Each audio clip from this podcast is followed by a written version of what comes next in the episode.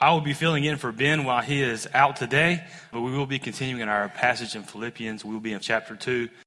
The way this thing works out is, you know, we do expository preaching, right? We go through the book of the Bible one verse at a time, and uh, so when Ben's going to be out, verses just happen to fall upon whoever the guy is that's going to fill that in.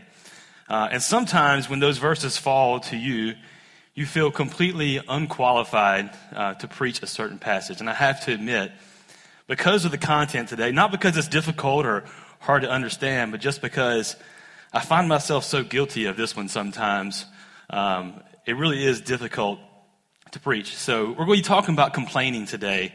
Um, so if any of you did that this morning, I'm sorry. It was Paul, not me. Um, and in beginning the sermon today, I want to take just a minute to set the context for this passage. If you were here last week, you remember that we ended on a strong reminder that we are to work out our own salvation with fear and trembling. Now, a proper understanding of this verse does not teach that we can work our way into salvation. Rather, that we are responsible for the active pursuit of Christ-honoring living in the process of sanctification. We are even commanded that this pursuit should involve fear and trembling. This should serve as a reminder that the attitude of this process is not one of pride, but of a healthy respect of offending a holy God. And finally, to close this idea, Paul inserts that God is the one who works in us to transform out of our depravity something that can bring God pleasure. And as was taught last week, this is not a, a fairy godmother kind of swooping in and waving her wand and instantly changing everything about us. Actually, it's a pretty grueling process that takes place over years and lifetimes, and it doesn't actually even end in this life. This is often much to our own dissatisfaction. We would much rather just arrive than to endure the travel. Just a couple weeks ago, I, me and my family, we drove to the Tennessee mountains, um, and I realized, like, my barrier for driving is about two hours. If it's outside of two hours, it's not. I don't need to see it. It's not that good. There's nothing outside of two hours of Pitt County that could possibly interest me that much. I learned that two weeks ago. But, right, that's us. We just want to be there. We don't actually want to endure the travel that what it requires for us to get there. Because this is true of us today, and even true for the Philippians back when Paul was writing, Paul writes this seemingly simple reminder that actually has some pretty serious ramifications. And if you've read ahead, you know what we're going to talk about. But in our world today, we are a consumer-driven society, right? Everything we do is about the satisfaction or the experience of the customer. Think about it. Before we ever go to a new restaurant, before we ever buy anything, what's the first thing that we do before we ever leave our house? We check a Yelp or a Google review, right? Or an Amazon review. Now, I recommend that every one of you waste at least an hour reading some of these. But I happen to bring two examples for us to read this morning. This is what a review looks like for the Big Fun Beach Ball. We took this ball to the beach, and after close to two hours of pumping it up, we pushed it around for about ten fun-filled minutes. That's when the wind picked it up and sent it hurtling down the beach at about forty knots. It destroyed everything in its path. Children screamed in terror at the giant inflatable monster that crushed their sandcastles. Now, this was my personal favorite. This was the Niagara Waterfall Diamond Glass Speakers, running at a cool thirty-nine thousand dollars on Amazon. I bought these to put in our newborn nursery. We've been playing classical music because it's supposed to stimulate brain functionality. It seems to, be, to work stupendously. The child is only eight weeks old and has already told me that I'm a freaking moron for buying them. Somebody else says of the same product, the Niagara Waterfall Diamond Glass Speakers, I was quite despondent to see them shipped in simple wooden and cardboard boxes as if these were coming to mere peasants. They should have been packed in hand-stained mahogany shipping containers and wrapped tightly in baby panda for softness. But that's who we are as a society, right? We have become so concerned about the experience of what we feel and what pleases us that we really could care less about what we say to other people. Uh, much like our passage last week, the root issues of today's verses grow out of self-centeredness because we so highly value our own pleasure. Whenever our expectations aren't met, our first reaction is to complain. In fact, if you read about the current generation, you will find much criticism aimed at our dissatisfaction with our circumstances. However, this does not just plague the millennials of today. Rather, it affects every generation, even in this room. And in fact, if you read the Bible much, it plagues every generation, period. The older we get, or the older I get, the more I realize that I just tend to justify or legitimize my own complaints and be critical of others when they do. It is important for us to see that the attitude of complaint does not come from our circumstances, but rather it comes from a heart issue. So before we begin reading our passage this morning, let's take a moment to pray. Father, we are thankful for the opportunity to gather as a church to hear your word preached. We are thankful for your word and how it challenges our hearts. Father, I pray for us this morning as we are going to talk about a topic that you inspired Paul to write. And Lord, this is something that is not uh, simple for us to hear, but it is something that we have heard over and over and over. It has become trivial in our minds, and oftentimes we just think that it doesn't even apply to us. So, Father, I pray this morning that for everyone in this room, myself included, that we would open our ears and our hearts once again to hear the truth of your word, and we would be willing to accept its teaching and how it fits and applies to us. In your name we pray. Amen.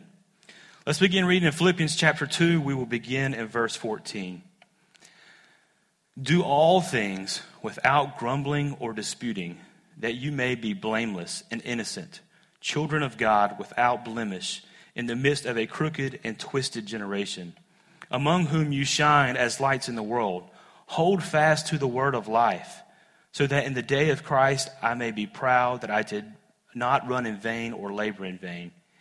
Even if I am to be poured out as a drink offering upon the sacrificial offering of your faith, I am glad and rejoice with you all. Likewise, you also should be glad and rejoice with me. So Paul begins this uh, particular section of verses with talking about uh, grumbling. Grumbling is a word that actually sounds much like the action it's doing. If you were to hear it in the original language, it literally sounds like someone's making the sounds of a complaint. It is an onomatopoeic word. I read that. I didn't come up with that.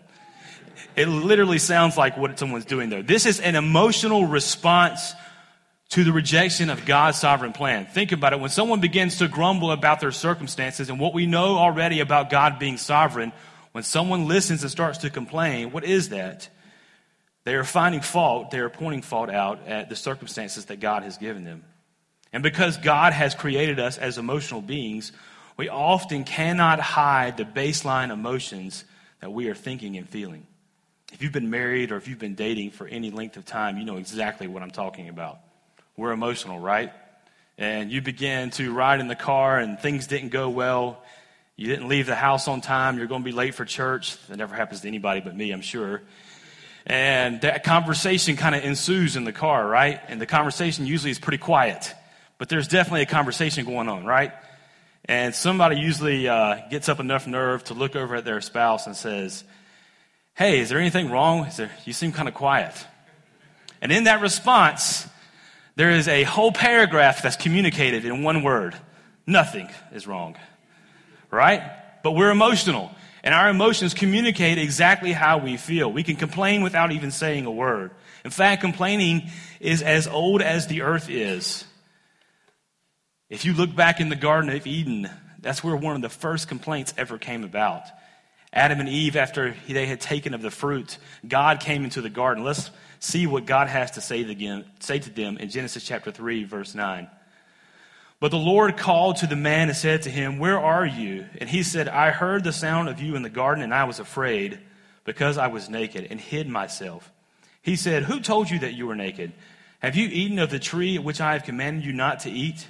And the man said, "The woman whom you gave me, she gave me the fruit of the tree, and I ate." You see what you see what Adam did there? He didn't just accept the blame of what God was asking. He said, "God, the person that you gave, you are responsible. You have a hand in this."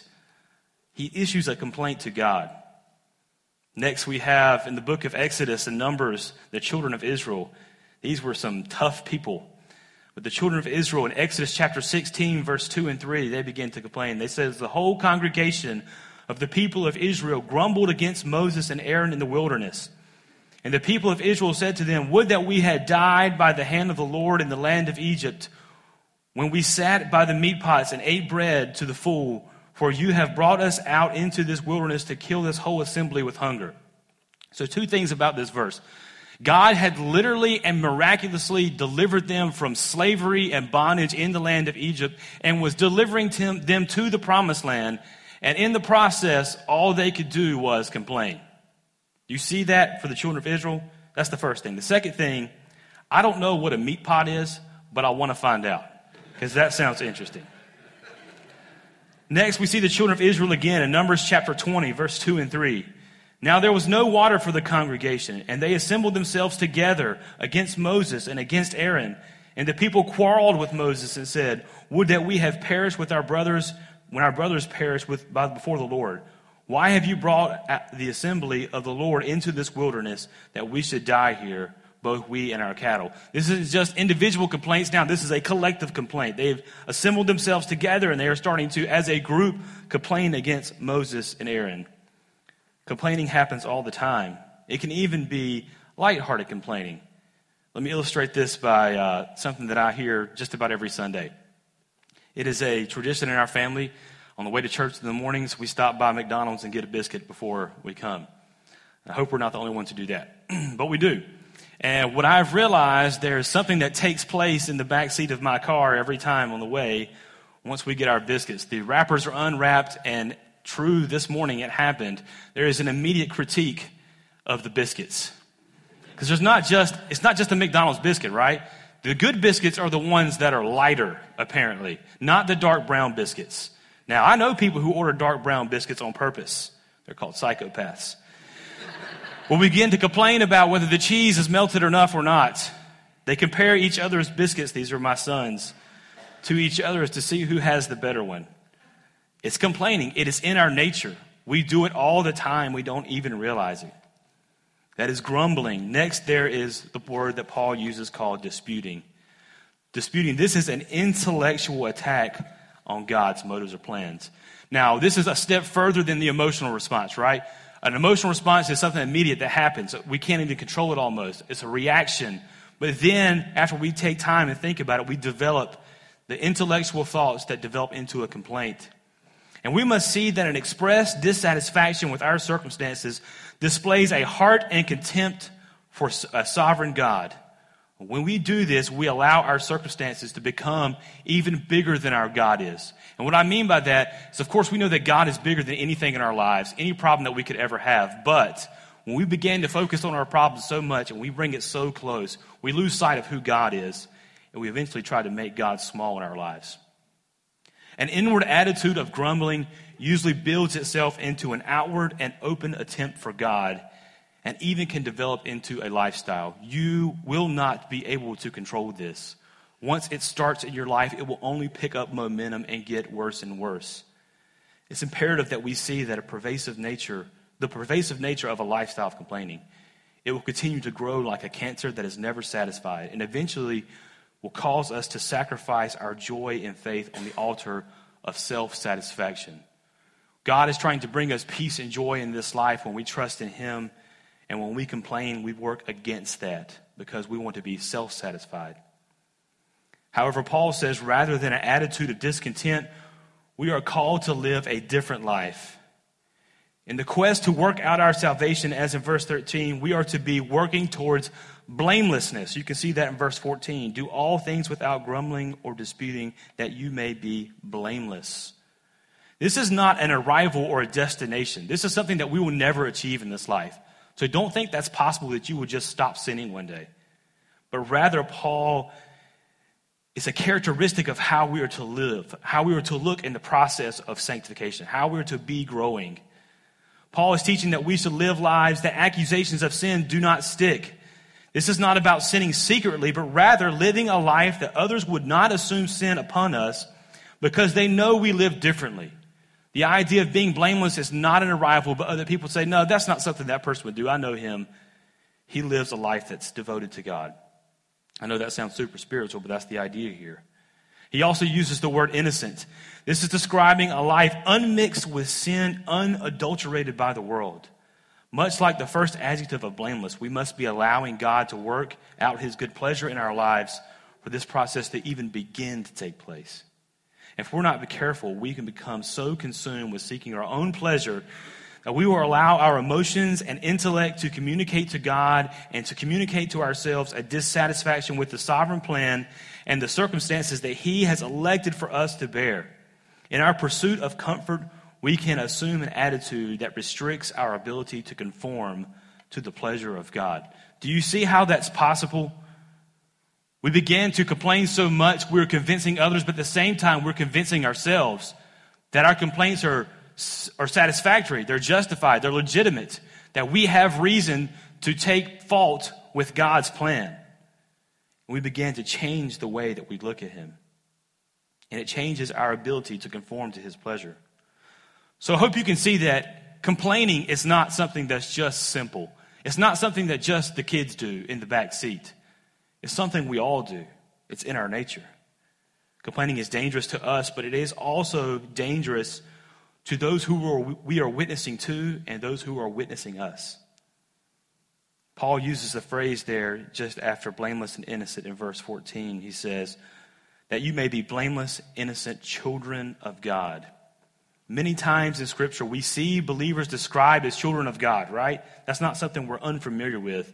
This is a beautiful picture of parental love that God shows towards us. However, this title can also be one of the greatest challenges issued to believers. If we properly understand what it means to be a child of God, then it should cause us to be challenged in our lives.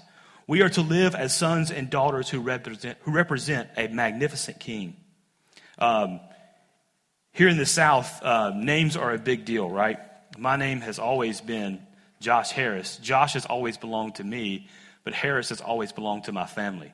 And I was reminded of this, and if you grew up here in the South, you've probably heard something like this before too.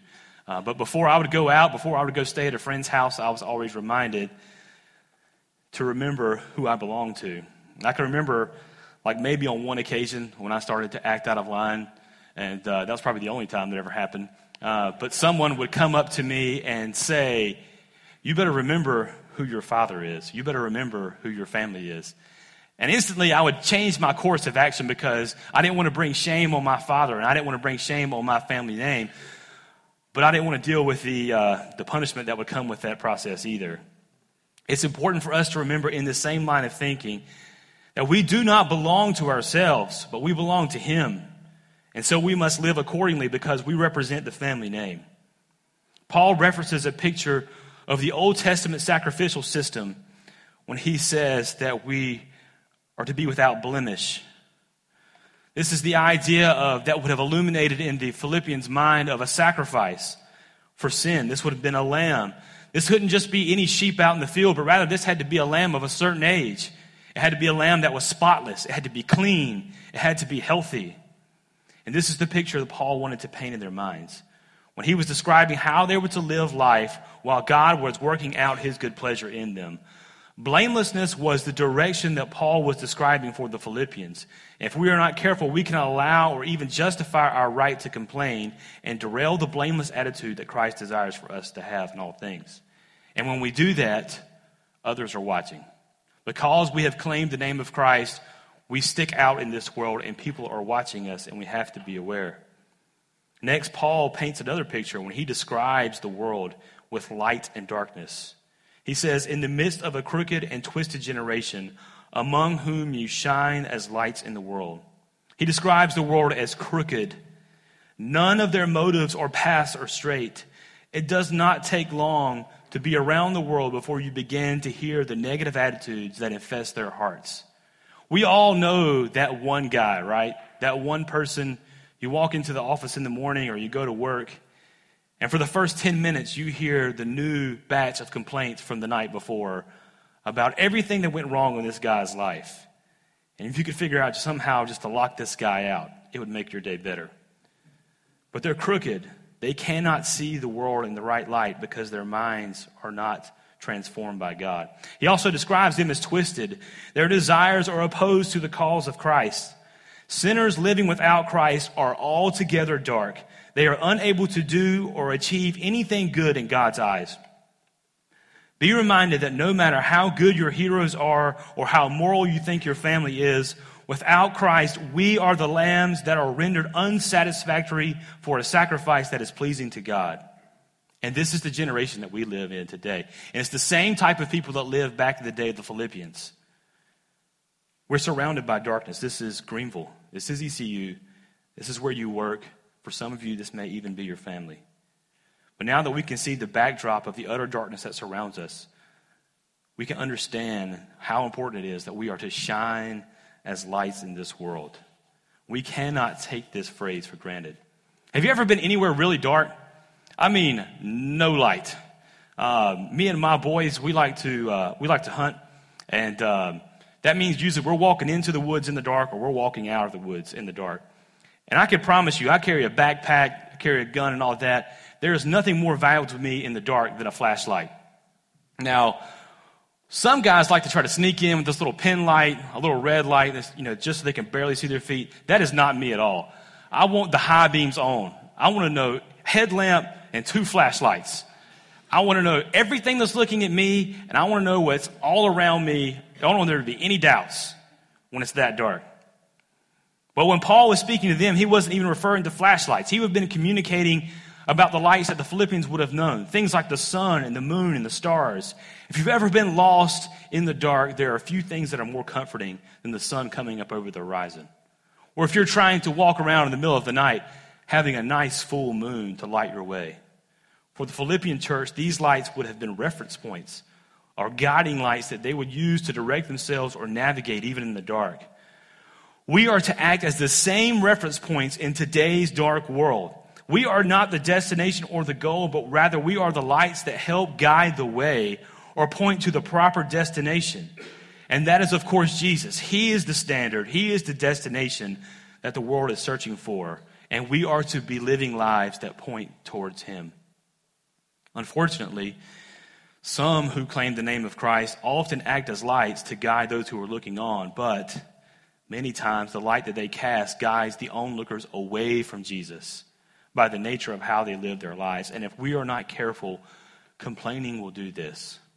If we are surrounded by a dark world and we claim Jesus as our Savior, we are labeled as a follower of Christ. We are then shining as a light. And if we live lives that are full of complaints and negativity and dissatisfaction, we're not pointing towards him.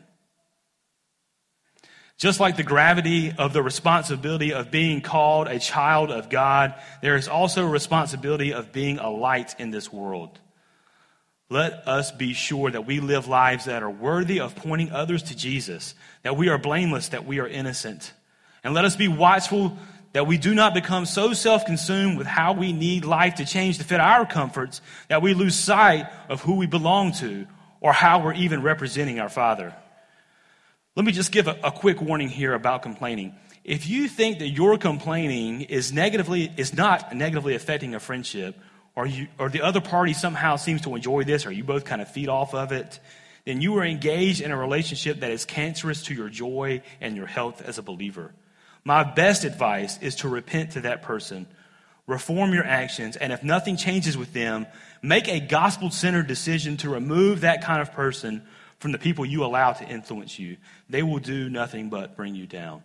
Do not surround yourselves with people who are full of complaints.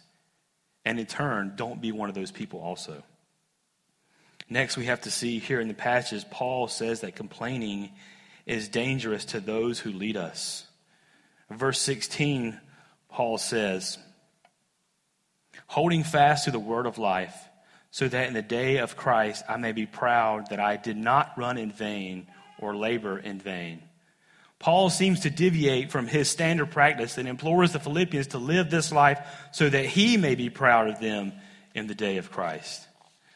Now, this is not an egocentric plea from Paul to boast in himself. Rather, he is imploring that they live lives that prove that his labor was not worthless, was not spilled out for no reason. He describes himself as a runner when he uses the phrase run in vain. Only his prize for running well is seeing the children of God bring glory to the Father. He was not running to bring pride to himself, but he wanted to bring glory to Jesus. And he was imploring that these Philippians live lives that did that. Paul speaks the idea of a drink offering in verse seventeen. He says, even if I am to be poured out as a drink offering upon the sacrificial offering of your faith, I am glad and rejoice with you all. This was one of the final steps that you could do in a sin offering. After the animal was carved up and placed on the altar, they would pour out some wine that would offer a sweet smell that was supposed to be accepting to God. And Paul was speaking of emptying himself in the same way for the sake of this church.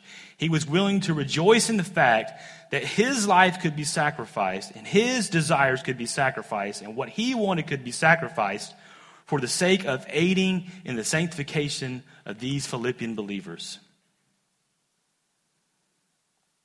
So, do we actually recognize the danger of complaining?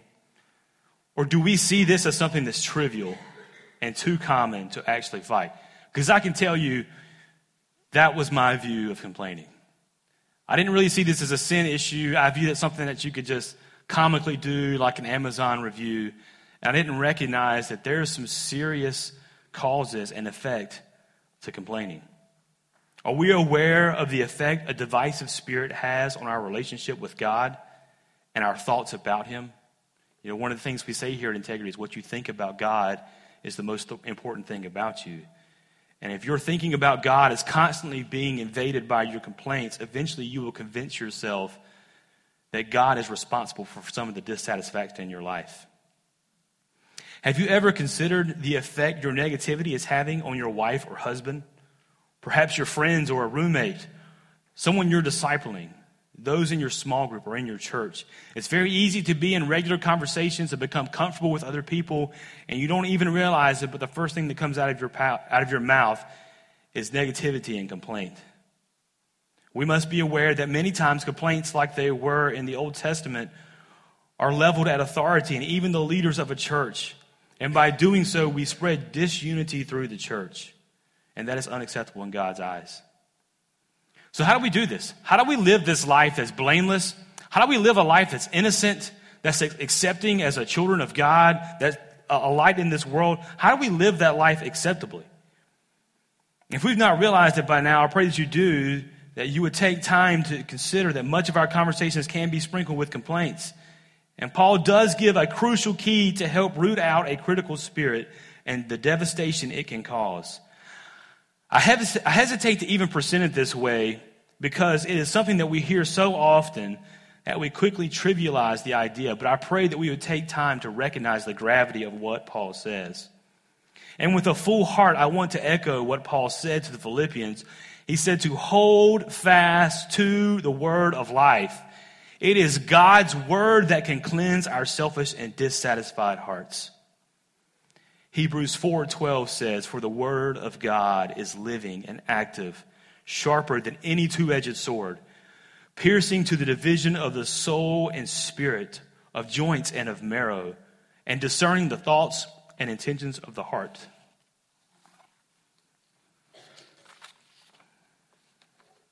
It is His word alone that has the power to change us. There is no form of behavior modification that can conquer the motivations of our hearts. They will be continually wicked unless we allow His word to change us. In fact, God has intentionally left us with the need to cling to His word to deal with our sin. We can't fix it ourselves. You see, by reading His word, we are exposed to a more clear picture of who Jesus is and what His expectations are for us. And in that light of a pure, holy, clean Jesus, our sin should melt. In fact, one of the longest chapters in the Bible contains one hundred seventy-six verses. And each verse refers to the importance of God's word. Let's just take a look at a short section of Psalm one nineteen. We'll begin reading in verse nine. How can a young man keep his way pure? By guarding it according to your word. With my whole heart I seek you. Let me not wander from your commandments. I have stored up in your word, your word in my heart, that I might not sin against you. Blessed are you, O Lord. Teach me your statutes. With my lips I declare all the rules of your mouth. In the way of your testimonies I delight as much as in all riches. I will meditate on your precepts and fix my eyes on your ways. I will delight in your statutes. I will not forget your word. I pray that rather than trivializing this great truth, the one thing that is going to help us fulfill this challenge that Paul is giving us this morning, that we would not trivialize it. I pray that we would instead, we run to the gospel and daily allow it to examine our lives and point out the errors of our hearts. Let us pray together. Father, we are thankful for how your word challenges us.